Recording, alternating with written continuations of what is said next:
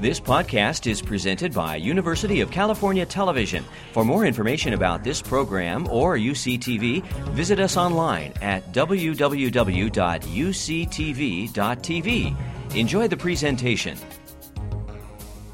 Welcome to a conversation with history. I'm Harry Kreisler of the Institute of International Studies. Our guest today is Fawaz Gerges, who holds the Christian A. Johnson Chair in Middle Eastern Studies at Sarah Lawrence College. He's the author of The Far Enemy Why Jihad Went Global, and most recently, Journey of the Jihadist Inside Muslim Militancy. Fawaz, welcome to Berkeley. My pleasure. Where were you born and raised? Um, I was born and raised uh, in Lebanon. Uh, I left Lebanon uh, at the end of the 1970s, uh, in particular as a result of the devastating civil war in the country that started in 1975 and ended in 1990. Uh, before we talk about the impact of that war on you and your family, uh, tell me, looking back, how do you think your parents shaped your thinking about the world? Well, uh, Harry, when the civil war uh, started in Lebanon in 1975, I was uh, 16 years old. Um, uh, it was a very uh, uh, devastating experience. it was a shattering experience. You wake up one day at 2 in the morning and you see your neighbors, friends looting your house. You see your nearby neighbors uh, killing, burning, and looting uh, uh, the town. you become a refugee overnight. your world collapses. Um, I, a typical Lebanese, I was a typical Lebanese. I, I come from a middle class family. I lost dozens of my friends, best friends, uh, schoolmates, uh, relatives, a brother. Uh, so, in this particular sense, um, it was a devastating experience. Uh, Lebanon, just to give you an example, what I'm talking about is a very tiny country. Um, it had about 3 million people uh, in the mid 1970s. More than 100,000 people were killed, 200,000 people injured, a million people displaced. Uh, so, in this particular sense, it was a devastating social, political, and human uh, experience for all of us. And, and before the time of the Civil War, uh, uh, Lebanon had been a successful multi ethnic, multi religious uh, setting. Uh, I basically, uh, Harry, I, I, basically say that Lebanon was the center of the Arab world. Uh, the center of the Arab world, and in 1975, the center fell. Um, and in this particular sense, the Arab system lost its balance because of the fall of the center, which was Lebanon in the mid 1970s. At the risk of the cliche, cliche, Lebanon was a bridge between the East and the West. Lebanon was a laboratory of religious and, and cultural uh, coexistence. And in 1975, between 1975 and 1990, Lebanon became a battlefield for inter-Arab uh, uh rivalries, for inter-Arab rivalries, for religious wars, uh, for um, Arab-Israeli rivalries, for uh, global and, and, and east-west uh, tensions and war by proxies. So in this particular sense, the collapse of the Lebanese experience in 1975 was really pivotal to understanding what happened in the Arab world and the region subsequently. And, and importantly, in your book uh, uh, on the, the journey of the jihadist, you, you uh, point that the situation deteriorated so much that not only was there conflict between religions, but also there was conflict and factionalism and violence within religions. Oh, absolutely. I mean, I, I, think it's very easy to say that what was happening in Lebanon between 1975 and 1990 was basically a religious war between Christians and Muslims. In fact, intra sectarian tensions were as brutal as the tensions between the Christians and the uh, Muslims I mean, uh, some terrible fightings took place within the Christian community, within the Muslim communities. In fact, more damage occurred as a result of the intra communal and sectarian tensions in Lebanon. And as you know, uh, Harry, things are not what they seem uh, to be. Uh, I mean, now we talk about Muslim extremism. Now we talk about Muslim uh, jihadis. Uh, many people don't realize that we, and I am a Christian myself, that we had our own warriors of gods in Lebanon. Mm-hmm. That our warriors of gods killed in the name uh, of Christianity. They pioneered the arts, really, of what I call religious fundamentalism. Uh, and in many ways, uh, what, ha- what, what happened in Lebanon between 1975 and 1990 was not just a religious war between Christians and Muslims, it was also what I call intracommunal uh, conflicts and also regional and global conflicts as well. Mm-hmm. So, so what, what did you learn from this experience, and how did that impact the studies that you pursued when you left Lebanon? Well, I mean, I was, of course, I was a teenager and as I mentioned, Harry, it was a very shattering experience for me, I mean, in, on, on every single level. And I think really when I left Lebanon in the 1970s, I wanted to understand the modern history of Islam and the Arab world. I wanted to understand the, what I call the persistence of social and political violence in that part of the world.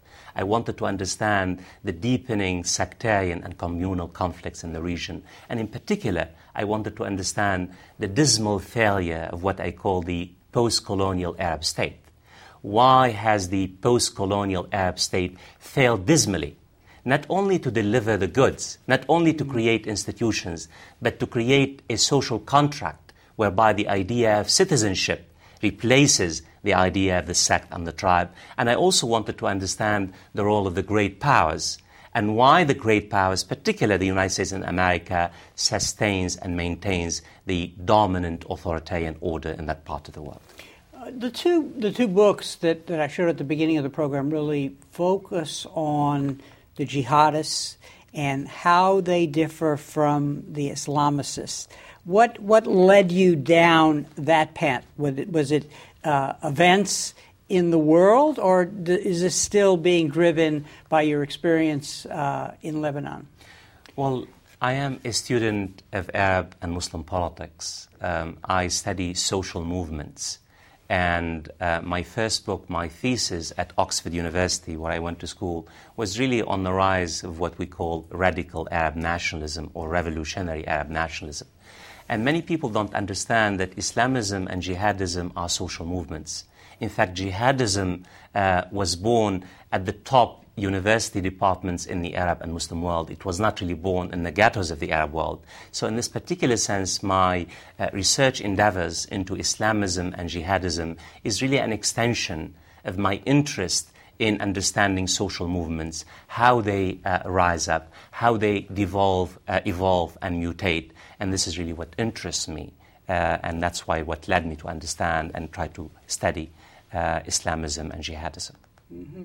And uh, if we try to come to understand uh, these movements and, and the way uh, the formula you use in, in the Journey book is to, to look at the different generations uh, of the jihadists and then the splits that occurred within that movement, which we, we will do in a few minutes.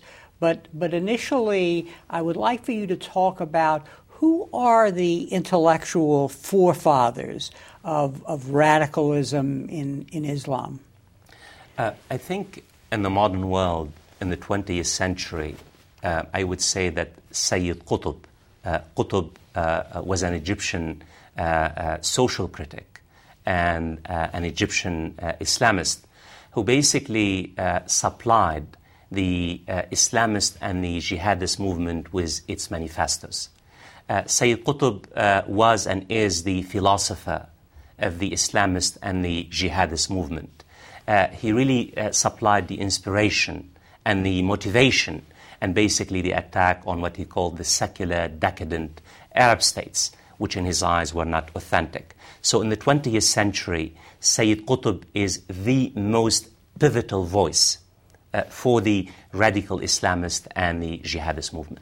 And and he, he has an interesting story because he he went to the United States in the late 40s and was a student even even in the Midwest. Absolutely. Sayyid Qutb uh, was sent by the uh, Ministry of Education in Egypt to the United States between 1948 and 1950s. He spent two years in the United States uh, studying in the uh, Midwest. And his experience in the United States really shaped his worldviews of American materialism and capitalism. Uh, he looked at the United States as, as being obsessed, uh, obsessive materialism.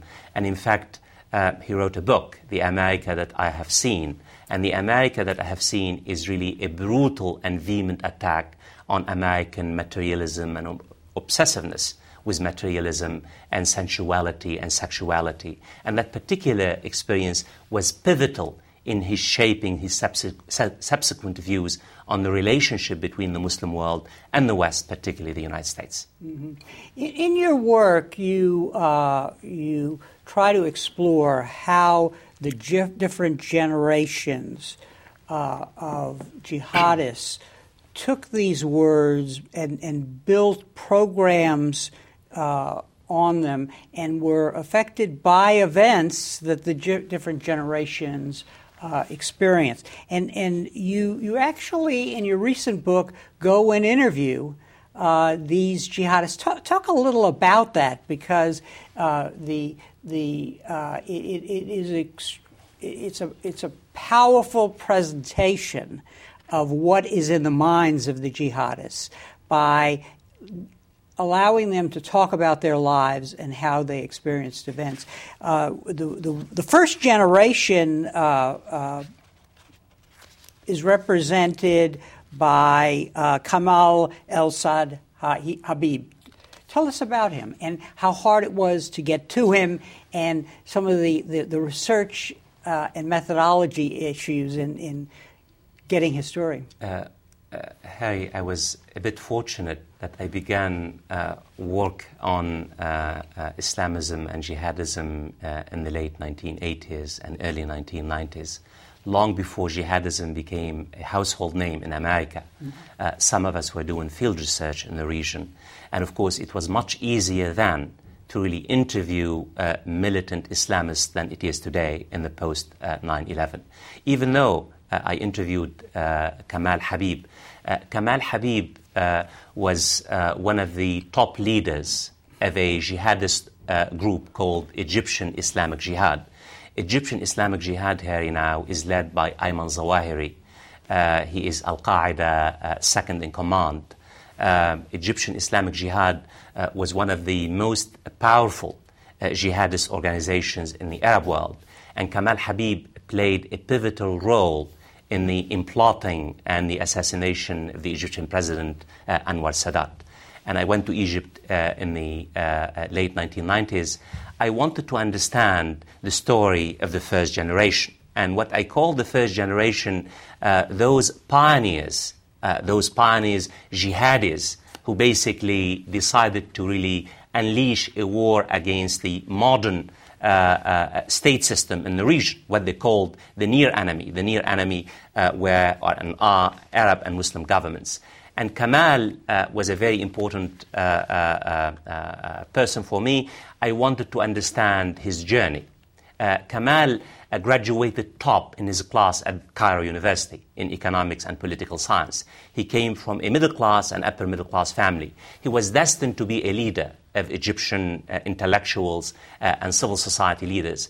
I wanted to understand why Kamal gambled everything, gave up everything, and decided to, decided to take arms and basically uh, rise up against the Egyptian state uh, and Anwar Sadat. I wanted to understand his story. It took me quite a few months to really uh, interview Kamal Habib because Kamal was sentenced to life in prison, in prison and he spent about 11 years uh, in prison. But finally, after a few months, a few colleagues of mine in Egypt introduced me to Kamal Habib, and they reassured him that I was not, uh, uh, uh I mean, I did not have any intelligence uh, credentials. Mm-hmm. I basically, I am an academic, and I spent about a few months with Kamal Habib, really having him tell me his story and the story of his generation. It's a fascinating story, and the book journey of the jihadist, really, this is not a book about argument. It's what I call a book about voices. I wanted radical jihadis to tell their story in their own words. I wanted the American audience to listen to their own voices, not to rationalize, not to justify, not to really uh, uh, uh, pass any moral judgment, but rather I wanted, to the, I wanted the American reader to understand the journey of the jihadist and in particular the three generations the first generation, that is Kamal Habib generation, the second generation, which is Al Qaeda generation or the Afghan Arab generation, and the third generation, what I call the Iraq generation. Mm-hmm. In, in, looking at this first generation, uh, uh, it, it, seems that the turn to faith uh, as an absolute was a byproduct of, of two factors that, that I saw you identified. One was the, the, the turning point of the 67 war, which was a shock. Uh, and then, secondly, the failure of the uh, regimes uh, in the Arab world, and in his case, especially Egypt, to create a public space where change could occur. You know, ironically, uh, most of the first generation, what I call the pioneers, the founding fathers of the jihadist movement, began their careers as nationalists. Mm-hmm. In fact, Kamal Habib, uh, one of the foremost jihadists, himself, he said he and his father cried when Gamal Abdel Nasser, uh, the foremost Arab nationalist, basically died uh, uh, in 1970. And I think the turn to militancy, to Islamist militancy in particular, was as a direct result of the shattering defeat of the Arab states in 1967. Many Arabs came to realize that the secular dominant authoritarian order could not even protect the homeland. Not only did the post colonial state, the secular authoritarian Arab state, fail to deliver the goods, fail to create effective economic and social institutions, it failed to protect the homeland. It failed to create authentic governments based on a Sharia, the Islamic State. And you're absolutely correct. It was this failure to create legitimate political experiences and to defend the homeland. The defeat, I mean, all the Arab states were defeated by a young, dynamic Jewish state in 1967. That was a shattering experience, a shattering experience to the imagination uh, the Arab imagination, and really the rise of jihadism was a direct product of those two particular uh, uh, factors. And, and, amidst these failures, the mosque became the center, the only place where one could uh, seek out political activity, even as the, the religious leaders were essentially co opted by the state. Uh, Harry, one of the uh, uh, some of the one of the widespread perceptions in the West uh, after 9 uh, 11 is that somehow uh, Islam is responsible about what's happening in that part of the world and the tragedy of 9 11. People don't realize that jihadism, jihadism was not just a revolt against the local, the social, and, and, and, and, political establishment, but also a revolt against the religious establishment itself. In fact, what jihadists try to do since the 1960s were to, to say to their population, listen, not only did Arab and, and Muslim leaders fail you, fail you to provide the goods, uh, uh, they failed to protect the homeland, but the religious establishment itself was co opted by the secular authoritarian decadent order. So, in this particular sense, the jihadism itself was a revolt against the social and political order and also against the religious establishment itself because they had a vision, a vision to replace the uh, failing order with authentic governments, governments based on the Sharia or Islamic law. And the, this group, this first generation, really turned to violence in, in places like Algeria and Egypt, but, but the, the adversary was the near adversary. Uh, but, but somehow uh, uh, they were defeated by the states and their secret polices. And, and what was their response to that? I mean, Harry, after 9 11, in particular in the United States, the question that was not really uh, explained was why did jihad go global uh, at the end of the 1990s?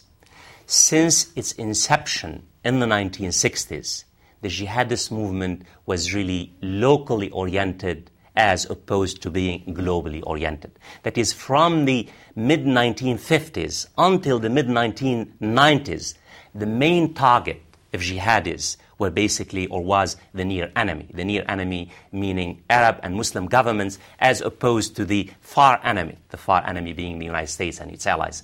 when I went to interview jihadis in the in 1980s and 1990s, Harry, I could not find a single document, a single manifesto by jihadis on the far enemy.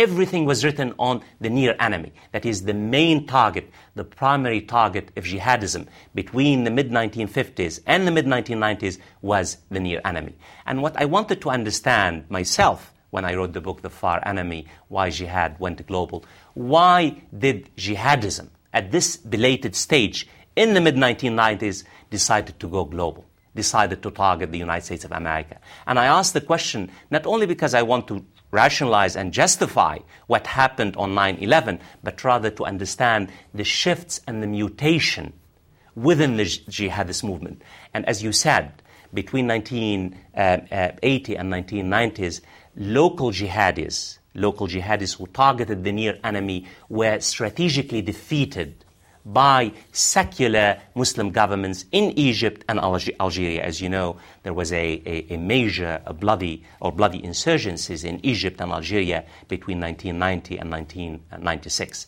And when jihadis were defeated by the near enemy, by Arab and Muslim governments, the question on the table was, where do we go from here? Mm-hmm. How do we rescue the sinking jihadist ship?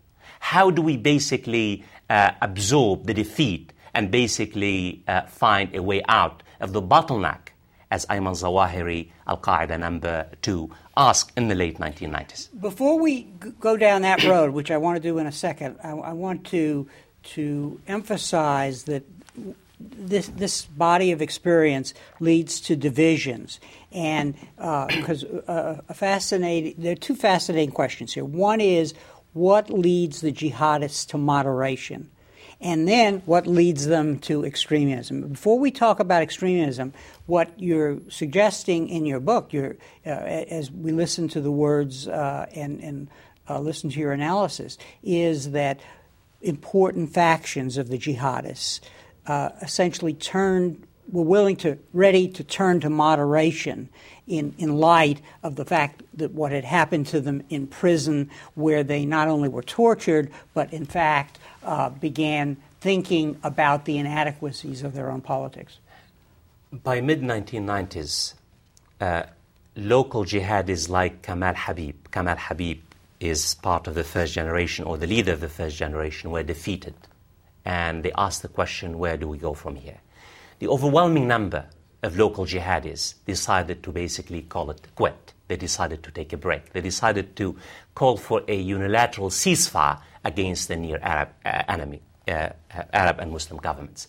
But a tiny faction within the jihadist movement, led by Ayman Zawahiri and other jihadists like Osama bin Laden, they basically, and those are part of when I went to Egypt and, and, and Yemen and other places, and I began interviewing jihadists in the 1990s, a great debate raged in the 1990s where do we go from here? And this tiny faction within the jihadist movement, led by Ayman Zawahiri, made the argument that the only way, the only way to rescue the sinking jihadist ship was to shift the focus from the near enemy, Arab and Muslim governments, to the far enemy, the United States and its allies. And Ayman Zawahiri, in memos written to his lieutenants in Yemen and Egypt and London and other places, argued the only way for us to survive is to basically attack the head of the snake, the head of the snake being the United States, because he argued, and this is in the late 1990s, Harry, he said, when we attack the far enemy, the head of the snake, the head of the snake will likely lash out angrily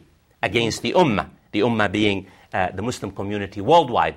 And when the far enemy lashes out against the ummah, we would rise up and basically take arms against the far enemy. We would gain, he said, quote unquote, we would gain credibility in the eyes of the Ummah. We failed against the near enemy because we could not convince Arab and Muslim population. We had a vision. In fact, one of the reasons why the jihadist movement, Harry, lost against the near enemy, it could not create a viable social base. It could not convince mm. Arab and Muslim population they had a vision, a viable vision. And Ayman Zawahiri and others argued that the only way to do so to create a viable coalition, coalition was to attack the far enemy and basically polarize the world into two camps the camp of belief led by uh, Al Qaeda and the new, what I call the transnationalist jihadis, and the world or the camp of unbelief led by the far enemy, the United States and its allies.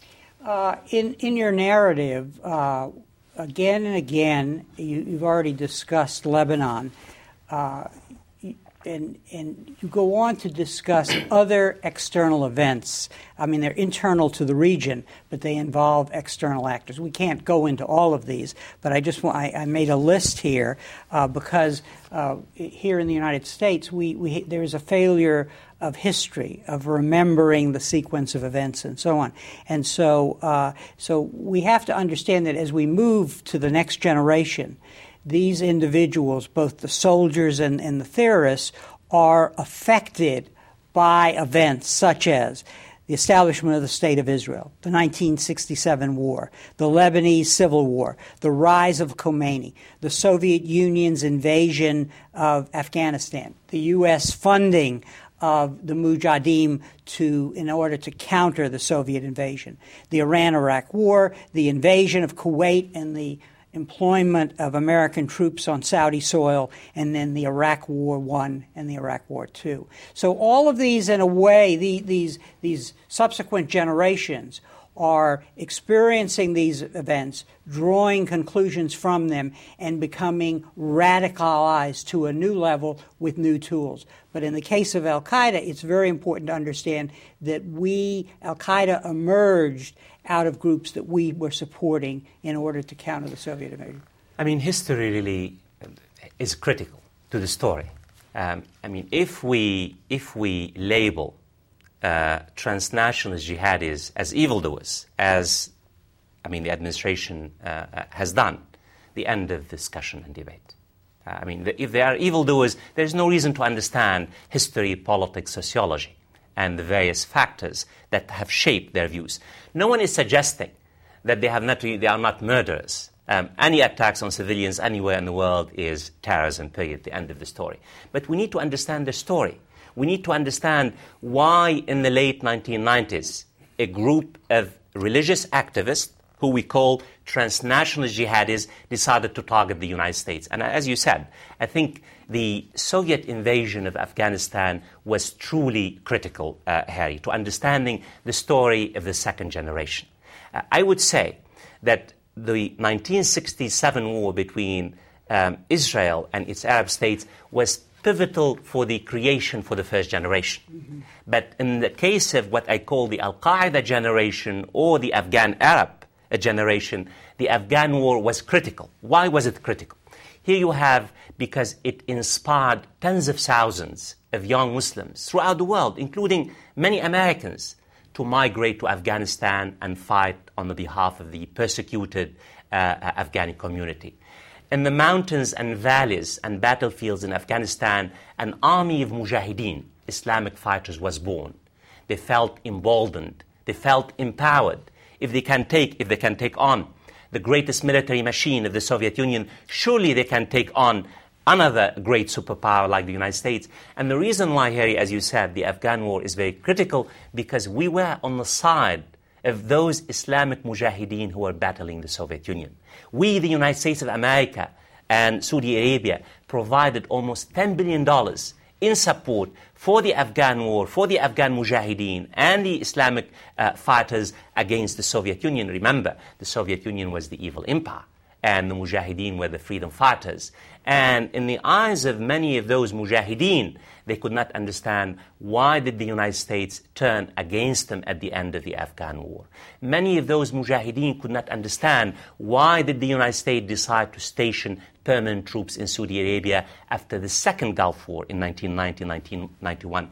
And in my interviews and the book I asked, The Far Enemy, Why Jihad Went Global, in fact, one of the most pivotal factors in the story of Osama bin Laden and his mujahideen and his jihadis was basically the permanent stationing of American troops in Saudi Arabia. Saudi Arabia is critical to the story of the second generation.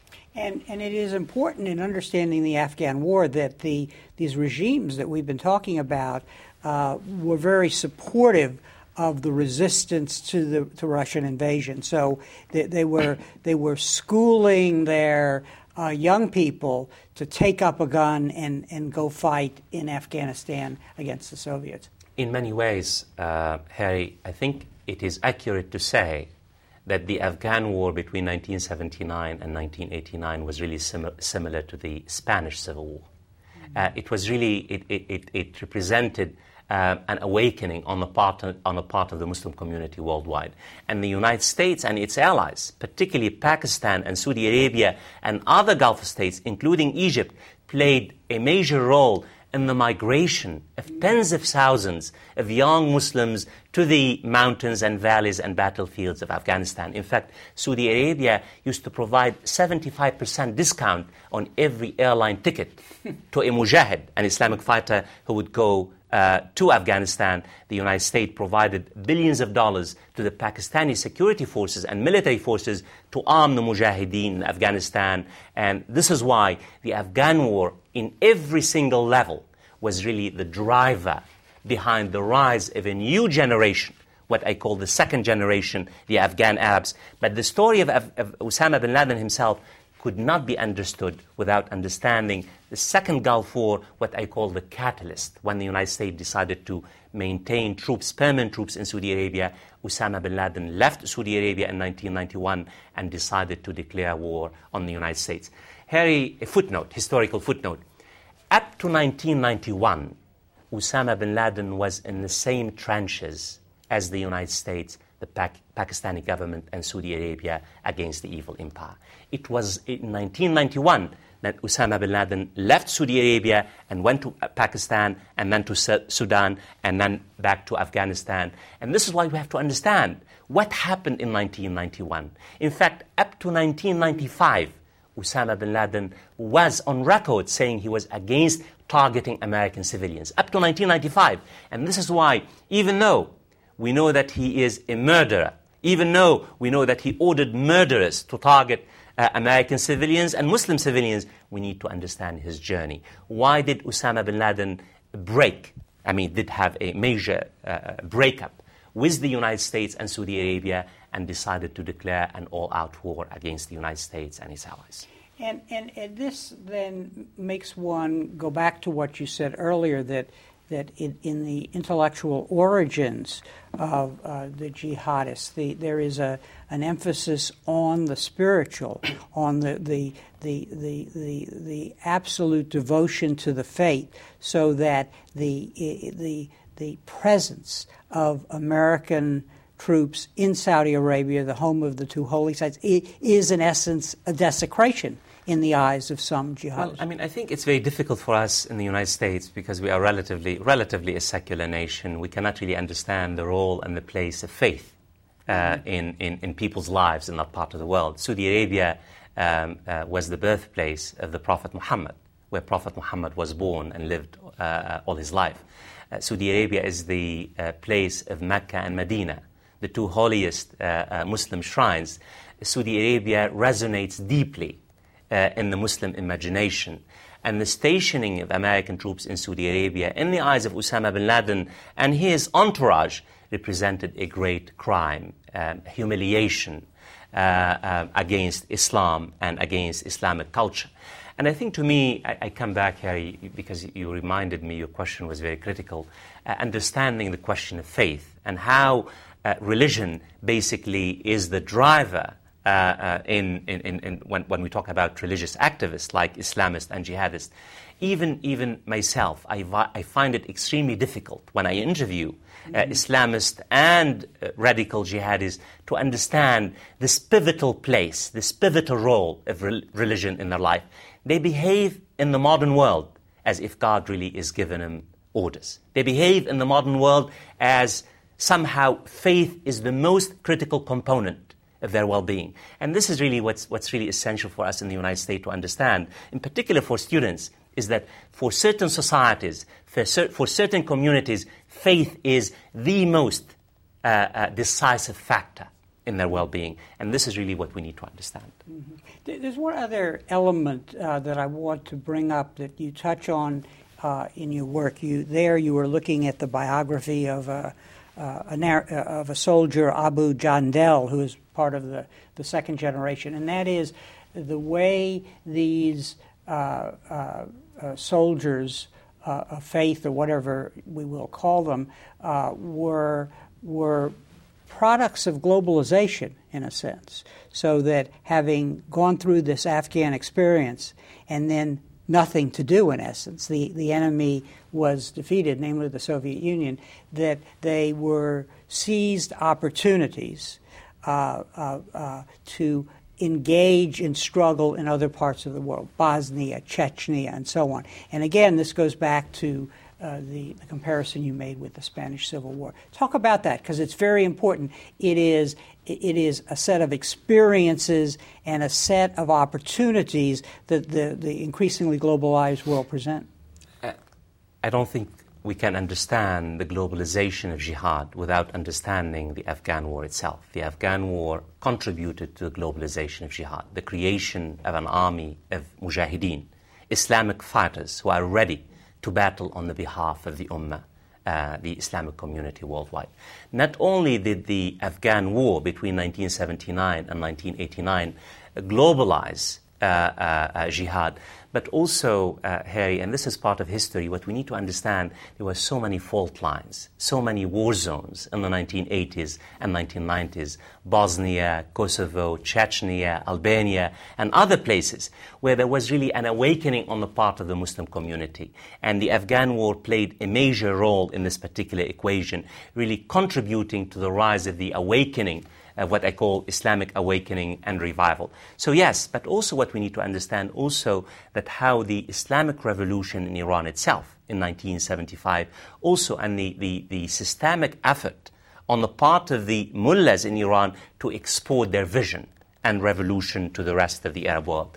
Many jihadis whom I interviewed, even though they're Sunni jihadis, as opposed to being Shiites like uh, uh, Iran, they were terribly influenced by the Islamic Revolution in Iran. The Islamic Revolution in Iran provided a model to be uh, uh, imitated uh, throughout that part of the world.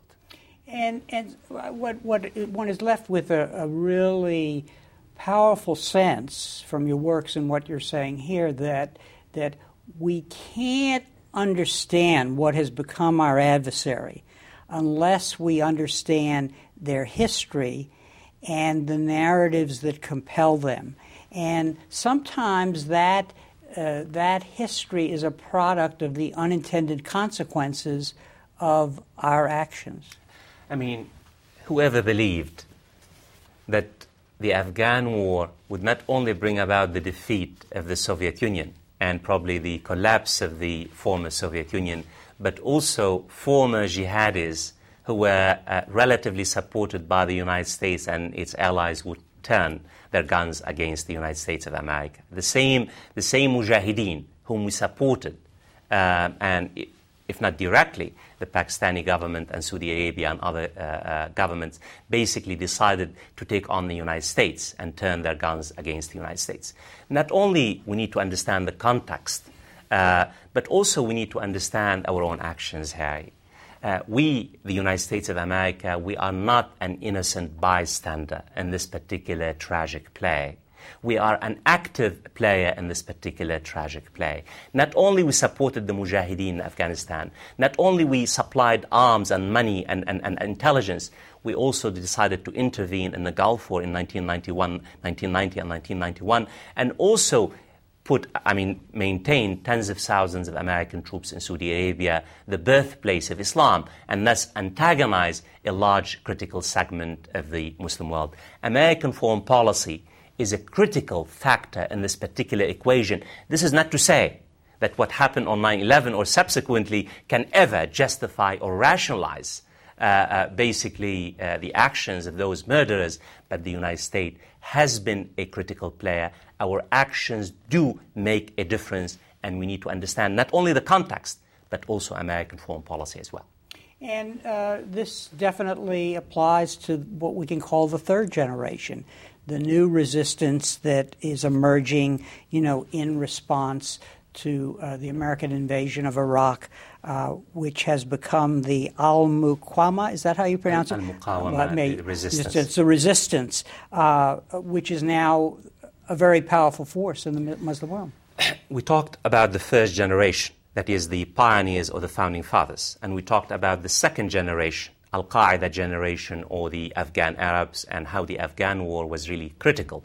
Now, I and other uh, uh, academics are talking about the third generation, the Iraq generation, broadly defined.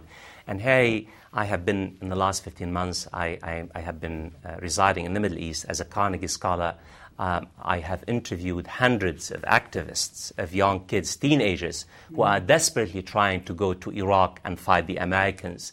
And in fact, you cannot understand the rise of the third generation, the Iraq generation, without understanding critical foreign policy decisions made by the United States. Its decision to invade and occupy Iraq uh, a few years ago. Our invasion and occupation of Iraq has basically now contributed to the third, to the rise of the third generation, the Iraq generation. Uh, and, and, and what's ironic and what's tragic as well, the third generation, the Iraq generation of militants, seems to be bloodier and more militant than the second generation, that is the Al Qaeda generation. Whoever believed that you can really have a new generation which is really more militant and, and, and, and, and bloodier than the Al Qaeda generation. Terrorism for the third generation is now the rule rather than the exception.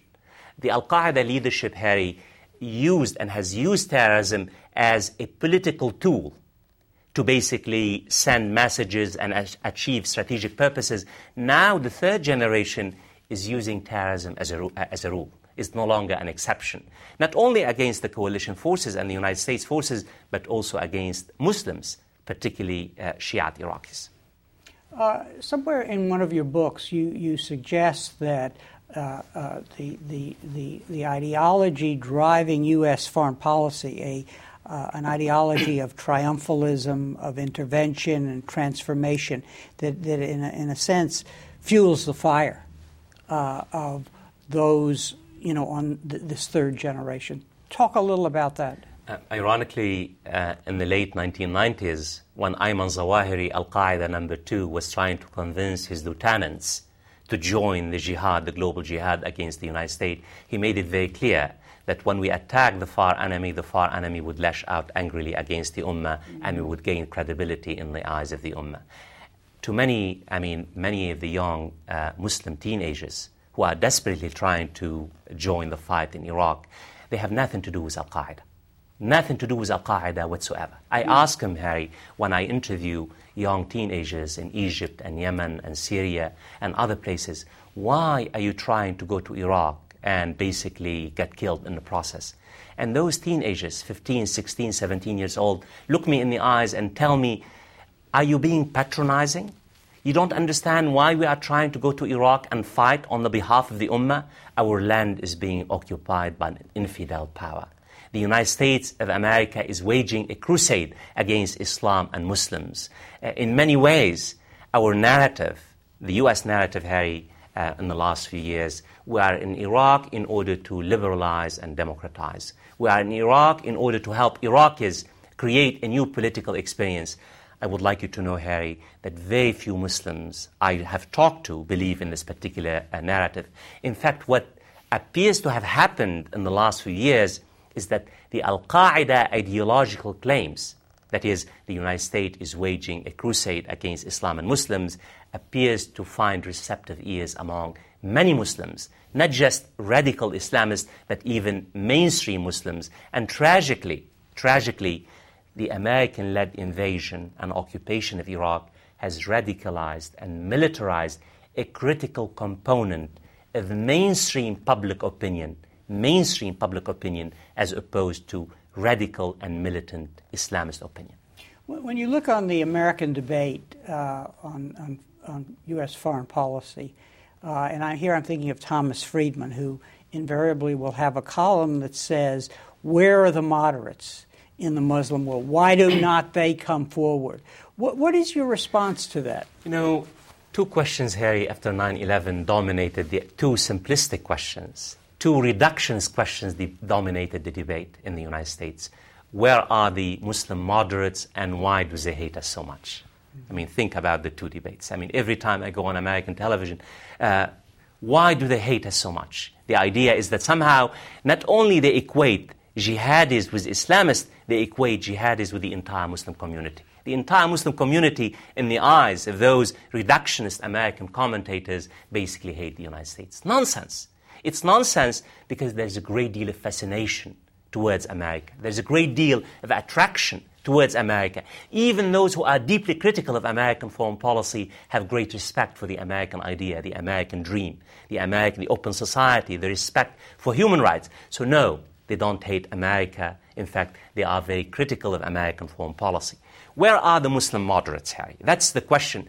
And the reason why this question is very critical, because this question led to what I call a conceptual flaw in American foreign policy, a flaw to equate this tiny, I mean, group of jihadis, mm-hmm. who number, by the way, in a few thousand. We're talking about three, four thousand transnational jihadis, with the entire Muslim community and lead us to the uh, killing fields of Iraq. In fact, in my book, The Far Enemy, I document the universal rejection of Al Qaeda and 9 11 by the entire by the entire Muslim community and the clerical community.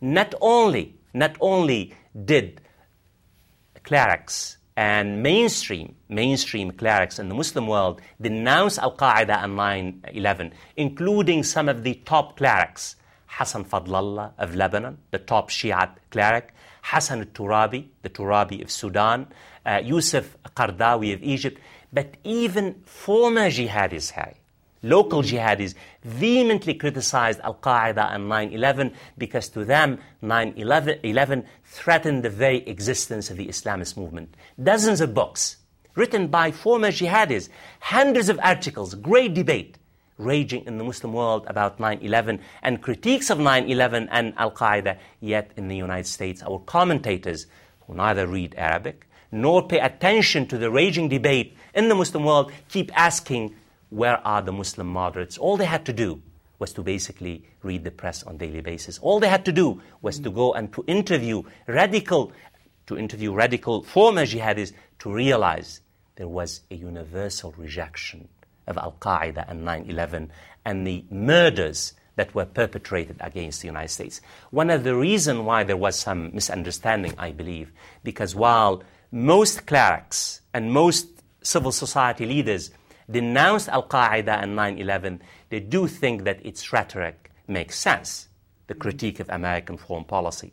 And this particular confusion mm-hmm. between criticizing American foreign policy and denouncing the murderous tactics of Al Qaeda on 9 11 explains, I think, the confusion of that, that basically has dominated the American scene after 9 11.